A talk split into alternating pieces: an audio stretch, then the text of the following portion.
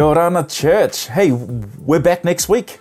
Can't wait to be with you. Me and Poto, we've been in the Cook Islands celebrating 200 years of the gospel coming, and we can't wait to be home.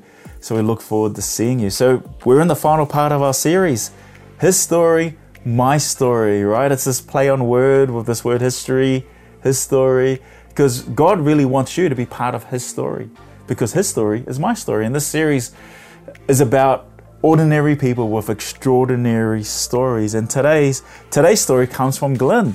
Glyn is our is our missionary, along with his amazing wife Naomi and their daughter Mina. They're serving in Hungary and Budapest, and so you're going to be blessed by hearing his story. So sit back and enjoy Glyn's story.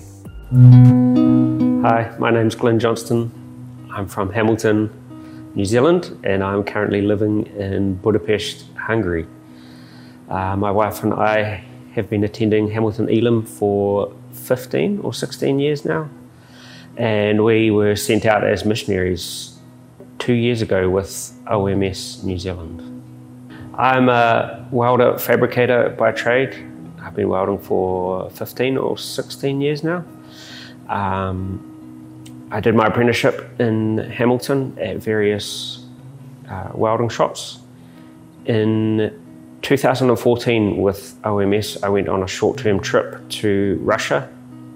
And when I was there, I ended up designing, welding, and installing a fire escape for the church that we were working with over there. This was my first uh, taste of short term missions trips and really opened my eyes to what goes on out in the world outside of our little bubble that is New Zealand. And on the last day of the trip to the church, we went and visited the local orphanage, which is where half the team I was with had been working running a summer camp for these kids who had no families or whose parents were incapable of looking after them.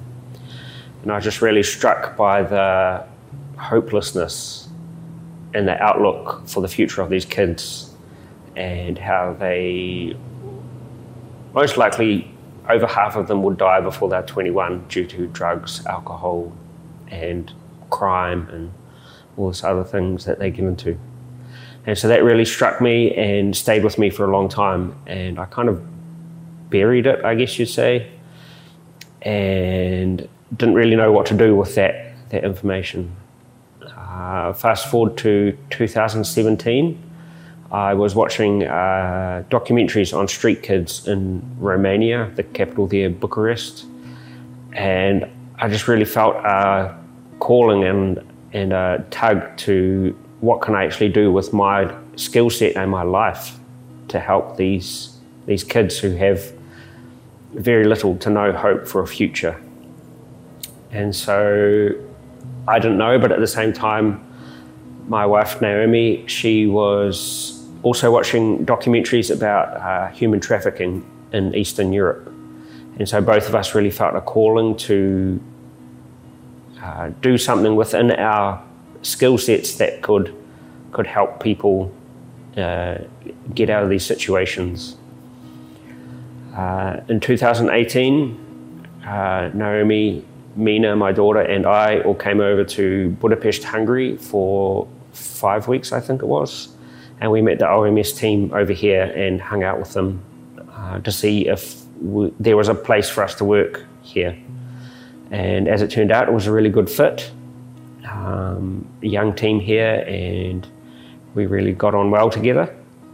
And so we returned to New Zealand and kind of approached a lot of different people around us to pray with us and to talk us talk to us about what a, a good step would be going forward. And so Owen Brown, who was the director for OMS New Zealand, he really came alongside us and mentored me especially and just talked me through everything that was going to happen. Um, at that stage, I was very hesitant to leave my job. I had a, an amazing job which I loved maybe even loved a little bit too much. And so that was one of the things I had to give up to come here. And so we applied and we were accepted to be on the team with OMS. and one of the prerequisites for that was to go to Bible college for a year.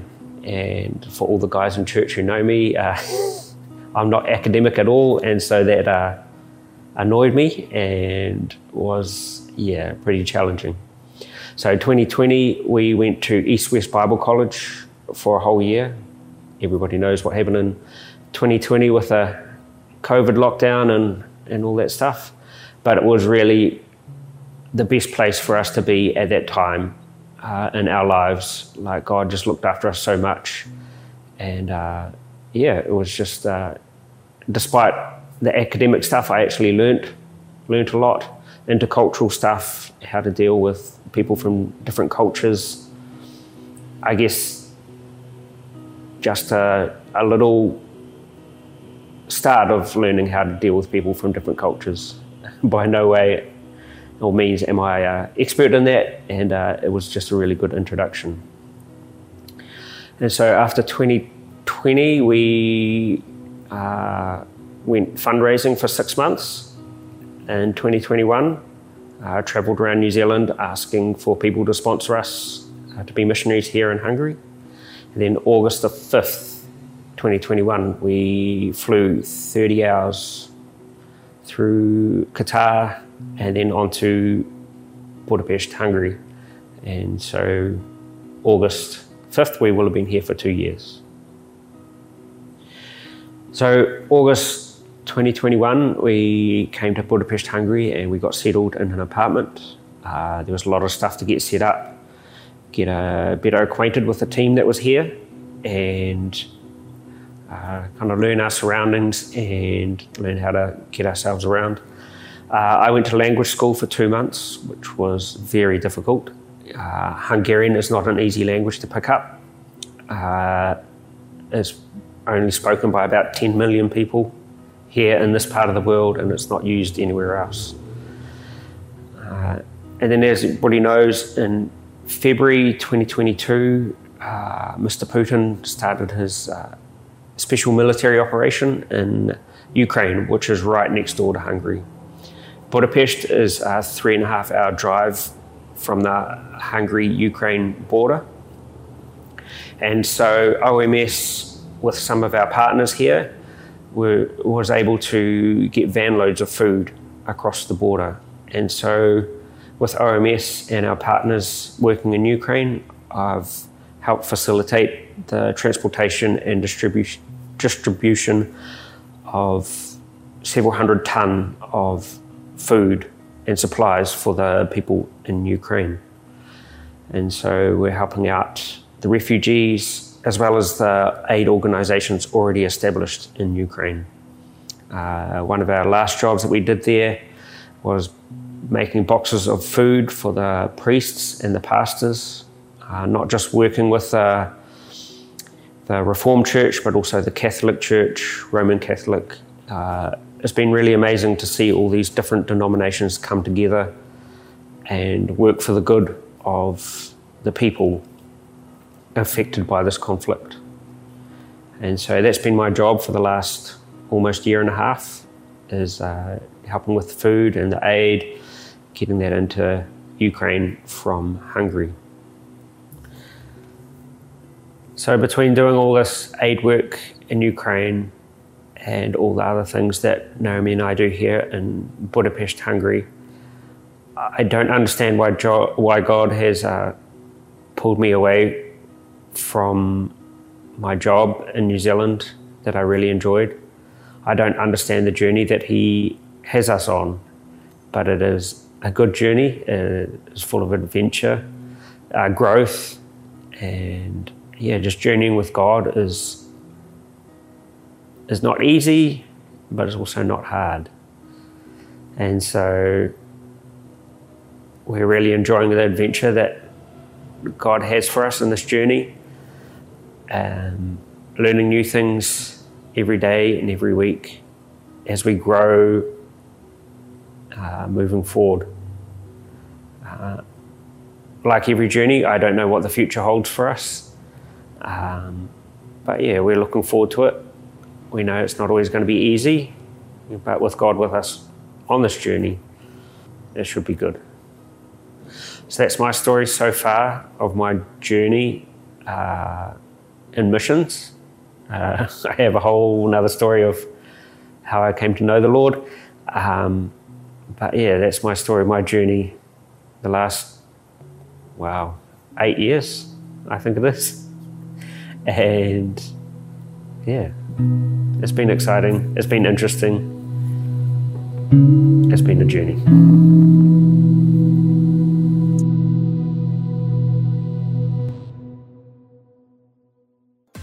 Have you ever tried to dig a hole with a guitar?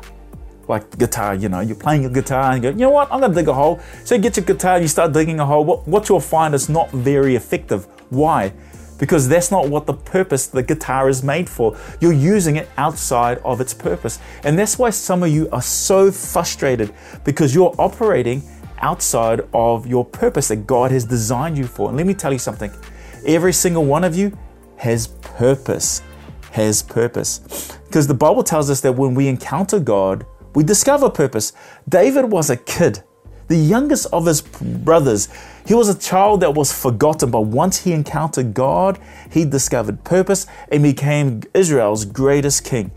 Paul's job was to kill and imprison Christians until he encountered God, he discovered purpose, and he began to travel out throughout the known world and plant churches. And he wrote half of the New Testament that we have today. Incredible. When you encounter God, you will discover purpose.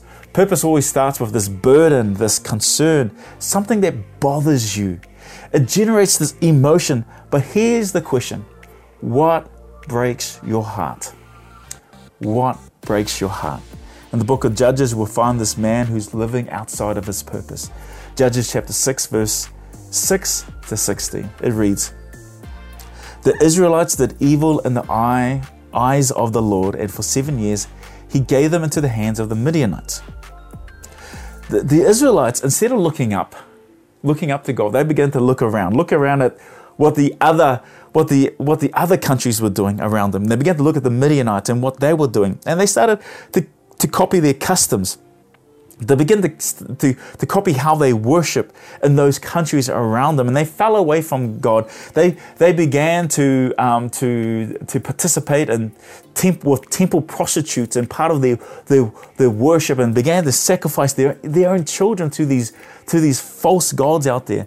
But here's the thing whatever you copy, you get captured by it. And so we've got to be very careful for us, right? Instead, instead of us looking up to God and we begin to look around us and what, what everyone else is doing. And if we begin to copy what the world is doing, be very careful because what you copy, you get captured by it. And that's exactly what happened to the Israelites. They began to, to copy the, the worship of the Midianites and they find themselves being captured by them. And this is where we are in the story. The Israelites are now captured by the Midianites. In verse 2, because the power of the Midian was so oppressive that Israelites prepared shelters for themselves in mountain cliffs, caves, and strongholds. And let's go down to verse 6. Midian so impoverished the Israelites that they cried out to the Lord for help. God is so merciful that He does not shield us from the dumb decisions we make in hopes that we don't do those dumb decisions again. But when we turn back to God, He will invade our lives. God's mercies never runs out. No matter how many times you turn away and come back to Him, He is always there waiting for us. His mercy endures forever. And verse 11 says this The angel of the Lord came down and sat down under the oak in Ophrah that belonged to Joash, the Abiezrite, where his son Gideon was threshing wheat in a winepress to keep it from the Midianites. So he's in he's in a wine press. He's hiding he's hiding from from the Midianites. Normally when you thresh wheat, you thresh it out in the open, so so it separates the chaff from from the wheat. But he's hiding in the wine press, so the Midianites don't see it and take his wheat. Verse 12 When the angel of the Lord appeared to Gideon, he said, The Lord is with you, mighty warrior. What's Gideon doing? He's operating outside of his purpose. He's threshing wheat in a wine press. And that's not even what a wine press is meant to be designed for. Can you imagine how frustrated Gideon would have been? The Lord is with you, mighty warrior. Pardon me, my Lord, Gideon replied. But if the Lord is with us, why has all this happened to us? Where are all the wonders that our ancestors told us about when they said, Did not the Lord bring us out of Egypt? But now the Lord has abandoned us and given us into the hand of Midian. Now, Gideon asked this question 3,000 years ago that we've all asked in various situations. Where were you when I lost my child? God, where were you? Where were you when I was when I lost everything? Where were you? Where were you when I lost my job? Lord, Lord, where are you when, when I could even have kids? Where were you? Why haven't you answered my prayer? You know something? God is not offended by those questions. When you ask questions like that, quite often it has been a concern for a while, a burden that's been on our heart. So, verse 14, the Lord turned to him and said, Go in the strength you have and save Israel out of Midian. Am I not sending you? Stop looking at everyone else. I'm looking at you. He's not sending us, He's sending you. Go in the strength you have. You have the goods already. Don't say I'm too young, I don't have any experience. You know, most of the people that God used didn't have any experience. Go in the strength you have. Well, I'm too old. Moses was 80 years old when, when he discovered his purpose. Don't say I, have I've got too many bad experiences. Moses killed a man and he, and he fled in failure. Don't say I'm too, too young, I'm too old. I've just had a baby. I haven't got my life all ordered. I haven't got my life right yet. I'm just a new Christian. How long are you going to wait in this stage of life because of procrastination? Procrastination is the thief of time. Verse 15 Pardon me, my Lord. Man, Gideon, he's so polite, isn't he? Pardon me, my Lord, Gideon replied. But how can I save Israel? My clan is the weakest in Manasseh, and I am the least of my family. Man, Gideon has all the excuses, right? He's got all the excuses that we have. I'm not from the right family. I'm not a pastor's kid. I'm, I'm just a dropout. I don't have the right look. I don't, I'm not, I'm not beautiful. I'm not like the beautiful people. I'm not an extrovert. I'm not a mighty warrior. And what does the Lord say to say to Gideon? What was the Lord's reply to Gideon? All right then, obviously I've come to the wrong house. Right now he doesn't say that. What does he say? He says, "I will be with you, and you will strike down all of the Midianites, leaving none alone." Gideon, who are you going to believe? Your estimation of you or my estimation of you? If you could see yourself as how God does, you will step into your purpose, you'll step into your calling. So, what does this mean for you today? If you are confident that God is for you, with you, in you, God says, I will be with you. The question is, mum, the question is, dad, the question is, business person, unemployed person, will you see you the way God does? Because He will be with you. What breaks your heart? What breaks your heart? Because God was, is with you. You know, when Glyn and Naomi first approached me about becoming missionaries, I said to them, go and pray about it for three months. You know, you know, is this a burden? Is this a burden? And after three months, if this is still a burden, if this is still a holy discontent in your heart, if this is the, what breaks your heart, then let's begin this journey. Let's begin to investigate it. And after three months, they came back and they said, Yeah, this, this still breaks our heart. And I said, All right, then, let, let's go. Let's investigate. Let's see what you need to do. I'm so proud of the Johnstons. I'm so proud of them and what they're doing in Budapest because they've discovered what breaks their heart and now they're living in their purpose. So, what breaks your heart? Because when you encounter God, you will discover purpose. And you'll find that your purpose always involves helping people. Did you know that? Your purpose always involves helping people. So, what breaks your heart? I hope you've enjoyed our series. His story, my story, you know, ordinary people with extraordinary stories. Well, we've come to the end of our series. We can't wait to be with you next week. Back from the Cook Islands, back from Rarotonga, and we're looking forward to be back home again at Hamilton Elim. So, church, God bless, and we see we'll see you all again next week. Ka kite.